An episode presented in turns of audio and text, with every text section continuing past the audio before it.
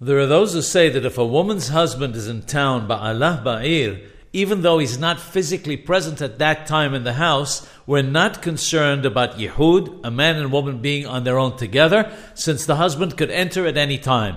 Obviously, this assumes that various rules, such as the door not being locked so that people can enter at will and so on, are followed. Nevertheless, according to the opinion of Rashi and others, it's prohibited, and the only difference is that the prescribed punishment of lashes for the two of them does not apply. However, if the two of them are very familiar or close with each other, such as if they grew up together, then even according to those who follow the lenient opinion, Yihud is forbidden. Additionally, if the husband is jealous and does not wish her to be with someone, everyone agrees that she is forbidden to be secluded with him, even if her husband is in town. In view of the sensitive nature of the subject and the devastation that it can cause, God forbid, when it goes wrong, it behooves us to be extra cautious in matters of Yihud.